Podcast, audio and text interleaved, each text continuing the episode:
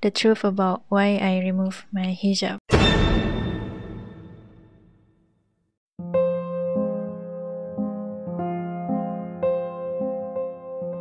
In this episode, I'll be sharing with you the truth about how, why I removed my hijab. I just want you all to know first that it is not easy for me to open up this personal information or personal story, um, because the thing is that not a lot of people know the truth about why I removed my hijab. The standard reason that I, the standard answer that I give to them was, oh, aku just tak nak, aku, aku macam rasa hypocrite lah gitu. But actually there's more to that tau. Aku tak just being honest. And I, in fact, I think if I were to be very very honest or very very detailed about it, people will start to question my faith. Like they will think that engkau ni sebenarnya um, apa? Like what is your what what is your niat ni sebenarnya, and what who who are you trying to please with? Okay, I know it's quite confusing to you all for now, but we'll get to there very soon. So I hope you all bear with me that I might pause along the way, and I might like taking the time to choose the right word so as to like so as to be sensitive to the audience lah. We both know, we all know that religion, especially when it comes to hijab, it is a very sensitive issue, and I do not want this episode to be very uncomfortable to others. So I'm going to do my best to make it easy to for you for you to understand. And but at the end of the day, I hope you take this as take it and in open mind lah. Alright, so we'll begin.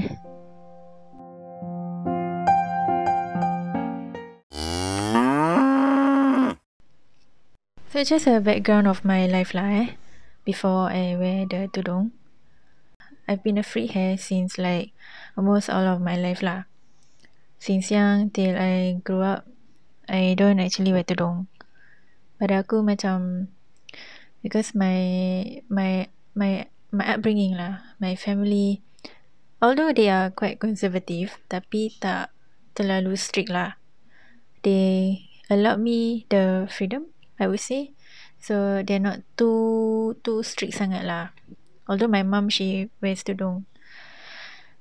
So for imagine for like almost twenty-three years of my life, aku free hair, aku tak pakai tudung. And then I think in twenty twelve, aku dah macam memula dah mula-mula nak jinak pakai tudung. I think during that point of time, aku was getting close to was getting close to God. Aku, I find myself praying almost every day or every other day lah. And I think about when I was uh, twenty-two years old, aku dah macam like dah jinak-jinak pakai tudung. I think I think it was uh, to be honest, it was the fashion. Tapi the main reason was it was during that time I was having a relationship, and to be honest, the relationship I had was toxic ah. Something happened in twenty twelve. Aku rasa is, I think, um, relationship issue. I was having a, I was into a long-term relationship with this ex of mine lah. And then aku seek peace and help from God. Um, aku dah start mula pakai tudung bila bila on the first day of raya, kadang-kadang time Ramadan, and then sometimes kalau ada kenduri nanti aku pun macam sibuk-sibuk pakai tudung. Dah the, the niat is there already, can't deny ah. Even my mother pun dah perasan, so she also cakap like, kau bila nak pakai tudung, huh? You know lah, standard lah makcik. And then apa, I think in twenty fifteen, that's where aku like officially dah start pakai. Tapi I I want to note that before that aku dah like consider banyak kali tau. Like macam like, eh nak pakai tak nak eh, nak pakai tak nak eh. Macam the hasrat is there. Tapi like the delay is quite long. I, I don't know why. Maybe macam pasal aku tak ada confident. And I think during that point of time when I was at my lowest, aku semayang and then aku minta doa pada dia. Aku berdoa pada dia. So I guess that's where the intention gradually increase lah. Like the niat nak pakai tu ada. Tapi I guess somewhere in twenty fifteen, end of the year gitu, aku dah pakai officially. I still remember that time my tudung was off-white colour. I took a selfie and then I I, I shared it with my ex lah, and he was overjoyed lah. Aku pun, aku thought that he was, I don't know whether he was genuine with that or maybe macam like, I don't know lah. At that point of time like, bila kita, bila aku pakai tudung, and then like, I think a month later gitu, we We fought lah. We really had a, a heated argument, like very very big argument. Something that I will never ever forget in my life ah. Tapi I'm not going to talk about that. So when aku dah start to wear the tudung officially, I would say I feel that the journey was very smooth for me. It was a lovely journey. Aku aku will deny that ah. Sebab when aku wear the tudung, most people generally were kind to me. Like, aku like ask myself like, do I really deserve this kind of treatment? Macam like, salah aku, aku bukan, bukan malaikat sah. I am just, aku just a manusia wearing tudung. But the, the, the genuine, the genuineness from others who treated me with a very kind treatment, aku macam like, it warms my heart lah. Until today, like, if you ask me, like, if I want to wear tudung again, I mean, maybe I would lah. Okay, but let's not go there first. I just want to share with you lah the experience, like, how I got treated. The the treatment was very heartwarming. It was lovely. It's like, as if like, aku baru beranak, and then it's like I'm living in a different world, with a very, uh, a world where kindness exists lah, all over. So, and in fact, the neighbour that aku tak pernah eh, berbual eh. Dia kan macam like, dah bertahun-tahun aku tak berbual dia. Suddenly macam, bila nampak aku, dia senyum and then she started a small conversation with me. I mean, she was wearing tudung lah. So, aku macam like, eh, okay, she's talking to me. That is, that is heartwarming lah. Like, so this tudung really like, really changed your life ah. Just had a small talk. Eventually, when we bump into each other, we smile, acknowledge, yeah, so that kind of thing lah. And I think the the main highlight eh, the thing that I will never ever forget was when I experienced this chivalry ah, a genuine chivalry from this Chinese gentleman. So what happened is, although it's just a small thing, but it's a big deal to me ah. Like, aku nak masuk, I was at Paya Lebar and I was going to Cheers because I was going to grab some stuff over there. Sekali aku nak masuk, habis this Chinese man, he wanted to go out, but he could, he was almost out already lah. But then he, he actually like, uh, pause and hold the door for me. And aku like macam, eh takpelah, dia dah baru nak keluar apa, dia dah nak keluar. So aku macam, eh nama you go out, go out first.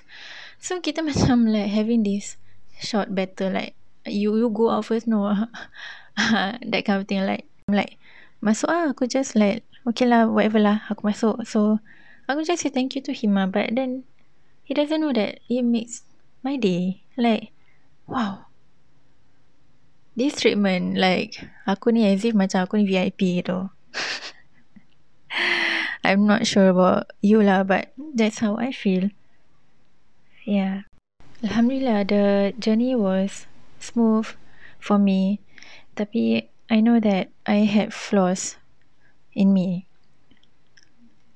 I had a lifestyle where aku would usually go for a drink. Aku, aku to be honest, I'm a social drinker. So if my friends or my colleagues ajak pergi minum, aku would go lah. But itu dah so-called like my kind of lifestyle like, at that point of time before I wear the tudung.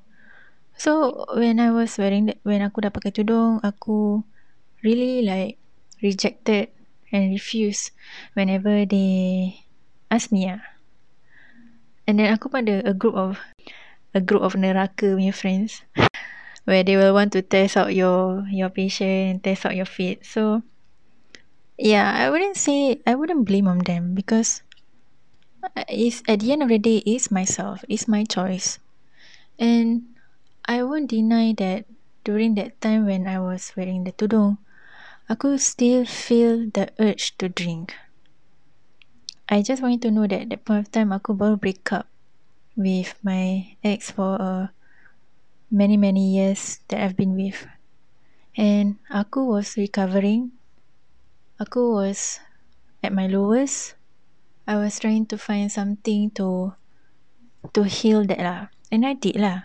Alhamdulillah, I, aku semayang, berdoa pada dia. It it did strengthen my faith, to be honest. But again, aku aku wasn't strong.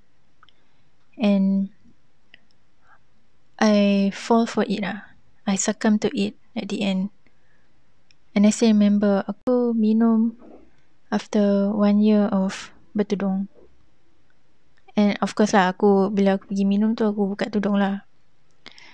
And then it occurred to me tau, like, so lah, aku pergi minum, tapi aku buka tudung. Lepas tu the next day, I act as if nothing happened. Yeah, you can say that manusia semua tak perfect, what? I mean, there are other ladies who wear tudung, peminum, tapi at the end of the day, diorang pakai tudung. But here's the thing, I'm not them. That is them. That is their choices. Aku respect their decision, their decision and their life. I don't dwell too much on other ladies yang wearing the hijab, having this kind of lifestyle, or maybe had another set of life that we may all not know.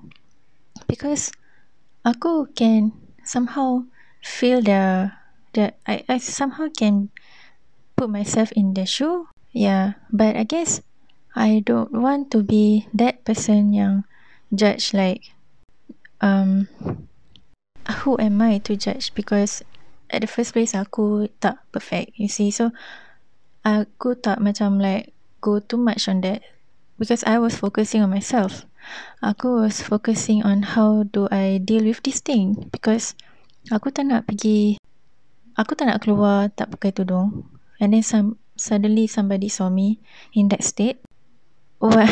Like, you confuse people, you see, like, who are you? And after that incident, when I drink, I look into the mirror and I ask myself, who are you, sia? What are you trying to do? So I ask myself, okay lah, maybe aku very weak and maybe aku just manusia. So, let's try this again. Like, macam, you know, try not to, uh, try to stay away from this thing, try to stay away from the lifestyle, maybe change your friends. But then eventually, it's all in me. It's the desires that I had. In fact, aku, aku yang ajak kawan aku pergi ini, pergi minum. That's the one flaw that I had lah. Aku wanted to drink. It's not I want to party all the way. I did lah party, tapi aku tak party macam kesiau punya. Like, occasional lah. When people invited me, I would go. And aku can say that aku pergi clubbing like once in a year. Yeah. But I think it's usually it's the drinking part lah. Itu je. I know maybe for some other people, they may say that it's a lifestyle, it's a habit, and it takes time for for for me to to kick. But then I ask myself again, who are you? What do you want? Are you going to do this again? Yeah, and I actually asked myself, yes, I I know I'm going to do this again. So what can I do about it? do you still wonder whether to do? And then uh, I seek advices from online platforms kat YouTube. I watch and listen to talk about how I can increase my faith. Um, after much of watching and listening to YouTube videos about how I can increase my faith, I happened to chance upon this talk about what Quran really say about hijab ah. I'm not going to say which platform and who was the presenter. I don't care about what she said. Maybe she is just trying to just share her suggestions, her opinions. I just didn't pay any, I pay no heed to to that. But I know that the facts, I, I realised that the facts, her facts, what she talked about, still linger at the back of my mind lah. And then it occurred to me that one day, just one fine day, I did fi- a final reflection. And that's where I, I had to accept that hijab is not for me for now lah. It was the toughest decision I ever made lah.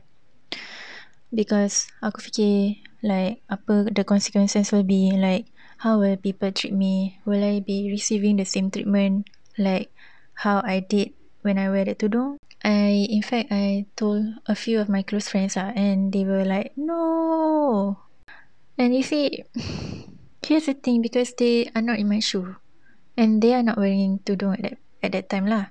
And so I decided to remove my hijab. How I feel about it,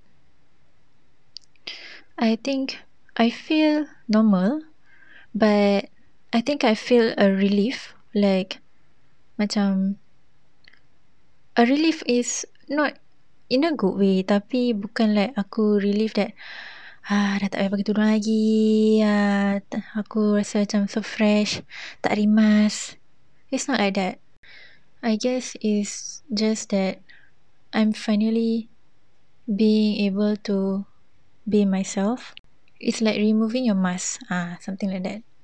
Like I felt this mask that I'm holding or wearing for that that two year period too. And when I lift off the mask, I feel better. Like okay, take me as I am. This is who I am. So when I removed my hijab, my family was taken aback ah. Naturally, they were like questioning me lah, apasal? Kau dah kenapa? Dah terbiat? Syaitan mana dah masuk? You know what? Actually, yang paling bising is my brother lah. He was like asking me, eh, kau pakai tudung lagi lawa semua. And yeah, he would do that now and then. And then I would question him back. Like, okay, he would ask me like, asal kau tak pakai tudung? Asal kau tak pakai tudung? Dosa tau. Dan aku cakap, Anda, sebelum kau nak tanya aku the question, kau semayang kau perfect tak? Kau semayang lima waktu tak? My mother was pretty chill about it. For me, um, I, I can understand lah. Because it's, they're not ready for that, you see. Because when aku wear tudung, they weren't prepared for that. Tapi when I wear the tudung, they were embracing it lah. Like, accepting me and was overjoyed, of course. Tapi bila aku decided not to wear anymore, they weren't prepared for that. And then so they are back to the, I think the same cycle like before I wore the tudung. So they were trying to adjust to that lah. I can understand that. I don't blame them at all. But I think the treatment that I received from that neighbour that I told you about, when I when I didn't wear my tudung anymore, her she she gave me this this odd look lah, like not a nice look. I think it was a confused look. Whatever it is, I I will understand lah, sebab maybe people are not prepared for that, and I don't expect them to. But cuma what I regret the most was I thought that I owe people explanation, so I was ready to give explanation whenever people question me like why I remove my hijab. And to think back again, I shouldn't do that. Like, kenapa aku kena explain to them? At the first place, when I wear the tudung, I didn't explain to them, right? They were happy with that. they didn't even ask me like, why you decided to wear tudung? Betul tak? So bila aku remove my tudung, they came to me and they asked me, why you never wear, why you remove your tudung? And then that's where aku feel that I think I owed them an explanation, because I don't know, maybe at that point of time aku fikir apa, worry about what people think about me. So I'm like trying to give a good explanation so that they can accept me that I am the same person as I was. So I think I shouldn't do that lah. Aku shouldn't be explaining to people. So what happened when I removed my hijab? I kind of like um take my time. I I didn't actually announce to the world. I mean like I don't I, I think there's no need for me to announce to people, to online online platform. But like I said lah, some people they happen to saw me outside, and I still maintain my attire. I'm at that phase where I'm taking my time. You know, ada macam phase one, phase two, phase three. So if you ask me what phase am I now, I'm still the same. To be honest, aku like I'm just still wearing the same attire as I was before. Before aku pakai tudung, macam aku bukan nak cakap ni aku ni baik sangat, tersopan sangat lah, but aku am the type of person yang suka pakai long sleeve, seluar panjang, jeans, kind of thing lah.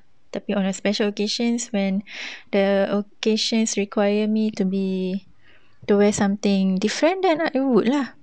Yeah. Anyway, um, I would say that the treatment that was given to me after I removed my hijab was slightly different lah. I wouldn't say it's very bad, but maybe when aku remove the tudung tu, um, there were things that happened to me, but I wouldn't say it's a very drastic lah. People were accepting, alhamdulillah. To be honest, I do miss wearing the hijab. I don't know, it's a, it's this feeling bila, I don't know for you, but for me when I wear the tudung, it's a, it's a feeling of like breezy, peaceful, like macam, I, I don't know lah. It's like I'm in a different world. Macam people are nice to you suddenly. Like people give you the treatment that is so heartwarming. If you ask me any advices that I want to give to others, I don't wish to advise, because I, firstly aku bukan professional. But I would just say that it's your life, it's your choice. You're a smart person, you can think and you can think and apply that to your life ah. Itu je. So I hope after you guys listen to this podcast, I hope you take it with open mind, because aku bukan perfect, and I know for some people two years of wearing tudung is too short. So for them, they think that macam tak apa-apa je, macam tak kucing je. Tapi pada aku, it really is a big thing for me. Because bila aku nak pakai tu, it was a biggest decision. Bila nak remove tu, it was the toughest decision. If you have thoughts of removing the hijab, aku tak boleh cakap yes or no. Because, yeah, you know, you are a smart woman. You there are serve, there are many of helpful resources. Don't make a hasty decision yet lah. Itu je I can say. You try to do some reflection, do more reflections, ask yourself, see where is your strength, where is your weakness. Perhaps you may know of the video, or you have chanced upon that video before, and I know you all have your opinions, your thoughts, disagreements and agreements. But like I said, at the end of the day, each of us has their own decisions and belief lah. But that does not make me a non-Muslim tau. It's not like that, okay? So, please don't think that le, those ladies yang wear, yang remove tudung tu, they suddenly become kafir. Girl, were you in their shoes? Every each of one of us has their own stories, and sometimes we cannot, as much as we want to place ourselves in their shoe, we, sometimes we are not able to. But here's the thing lah, we just have to be kind to one another. If you see a lady just remove her tudung, just be kind je. Just treat her as per normal. You don't have to be like my neighbour. Huh, penat saya berbual.